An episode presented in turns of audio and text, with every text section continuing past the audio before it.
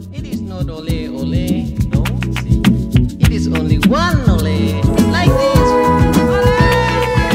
Herkese günaydın. 15 Temmuz Cuma gününde Aposto 6.30 yayınında ben Sevra sizlerleyim. Hepinize keyifli bir gün diliyorum ve huzurlarınıza Arkitek destekleriyle ulaşan günün bültenini aktarıyorum. Piyasalar ve ekonomi Türkiye İstatistik Kurumu TÜİK Sanayi Üretim Endeksi Mayıs ayında yıllık bazda %9,1 arttı. Nisan ayındaki yıllık artış %10,8 düzeyindeydi. Dolar, TL, ABD'de enflasyonun beklentileri aşması ve faiz artışının daha yüksek olacağı endişeleriyle 17,51'i geçti. TL'nin değer kaybı son iki haftada %5'e yaklaşırken sene başından bu yana %30,5'i aştı. Hazine ve Maliye Bakanı Nurettin Nebati açıklanan reel sektör verilerini değerlendirdi. Nebati, Türkiye ekonomi modeli sayesinde sanayi gibi dış ticarete konu ve döviz kazandırıcı bir sektörün ivme kazanarak güçlendiğini belirtti. Kredi Derecelendirme Kuruluşu Fitch, artan şekilde müdahaleci ve öngörülmez olarak nitelediği Türkiye'nin yeni ekonomi politikasını makroekonomik ve mali istikrar riskleri düşürmeksizin kamu finansmanına ve kamu döviz pozisyonuna yönelik riskleri artırdığını belirtti.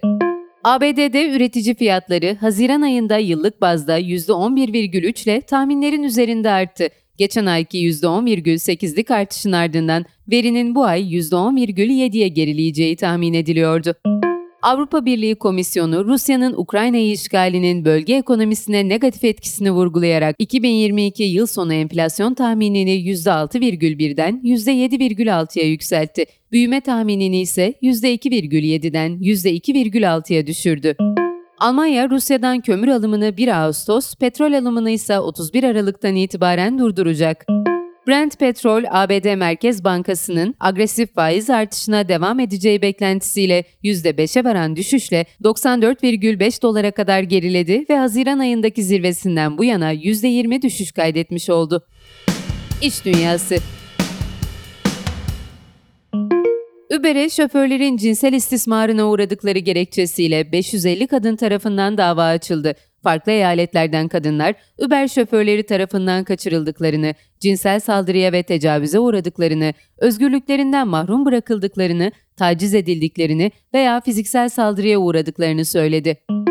Celsius, tüm hissedarlara fayda sağlayacak kapsamlı bir yeniden yapılandırma planı hayata geçirmek için ABD iflas yasasının 11. maddesi kapsamında iflas başvurusunda bulundu. Şirket, sahip olduğu 167 milyon dolarla yeniden yapılanma sürecindeki bazı operasyonları destekleyebileceğini söyledi.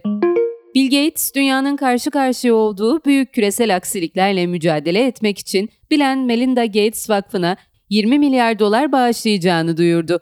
Forbes'a göre dünyanın en zengin 5. insanı olan Gates, bir gün tüm varlığını vakfa bağışlayacağını ve dünyanın en zengin insanları listesinden çıkacağını belirtti. Çip üreticisi TSMC, ikinci çeyreğinde yıllık %43,5 artışla 18,16 milyar dolar gelir elde ettiğini, net kazancının ise %76,4 arttığını açıkladı. Şirket 3. çeyrekte ise gelirinin geçen yılın aynı dönemine göre artarak 19,8 milyar dolar ile 20,6 milyar dolar olacağını öngördü. General Motors, Pilot Travel Centers ve EVgo, Pilot'ın ABD'de yaklaşık 500 seyahat merkezinde toplam 2000 elektrikli araç hızlı şarj istasyonu kuracağını duyurdu. İlk şarj cihazları bu yaz başlayacak inşaat tamamlandığında 2023'te çalışmaya başlayacak. Politika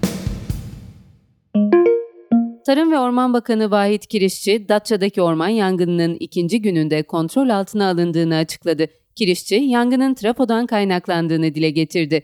Sağlık Bakanı Fahrettin Koca, yangından 19 kişinin etkilendiğini duyurmuştu. Bakan Kirişçi ise yangında 7 kişinin yaralandığını bildirdi.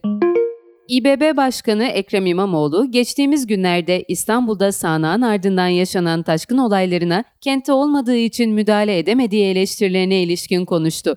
İmamoğlu, o gece sabaha kadar İBB'nin 3200 çalışanı, başkan vekilimizden genel sekreterimize, 3 genel sekreter yardımcımızdan, İSKİ genel müdürümüze ve diğer kurum ve kuruluşlarımızın yöneticilerine kadar herkes sahadaydı. Şov yapmaya değil, sorun çözmeye odaklandık. İBB'de kahraman bir kişi değildir. Hiçbir zaman olmayacak. İBB'de kahraman koca bir ekiptir dedi.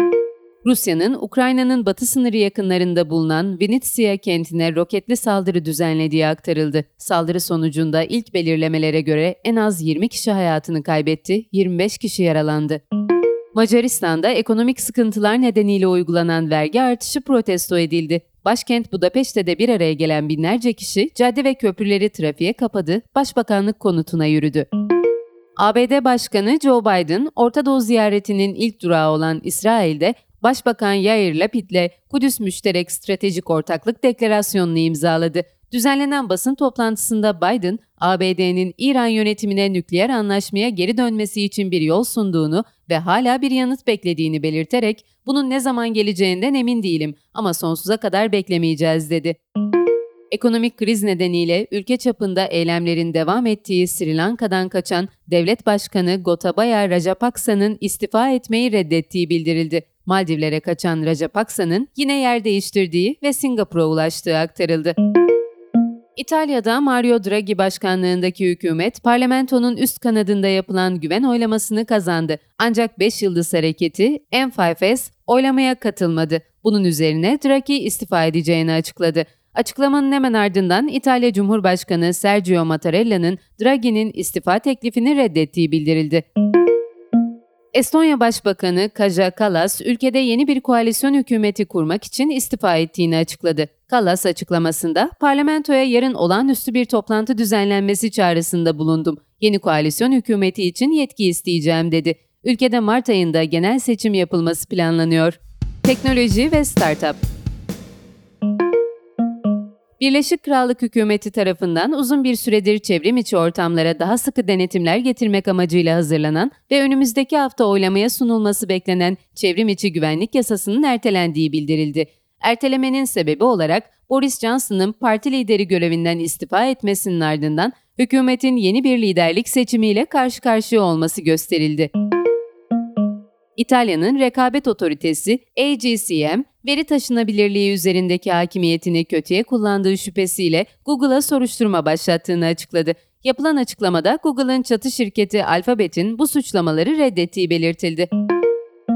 Amazon AB tarafından 2019'da açılan soruşturmaları para cezası ödemeden sonlandırmak için düzenleyiciler tarafından rekabet karşıtı olarak görülen çevrim içi satış ve pazarlama uygulamalarını durdurma teklifinde bulundu.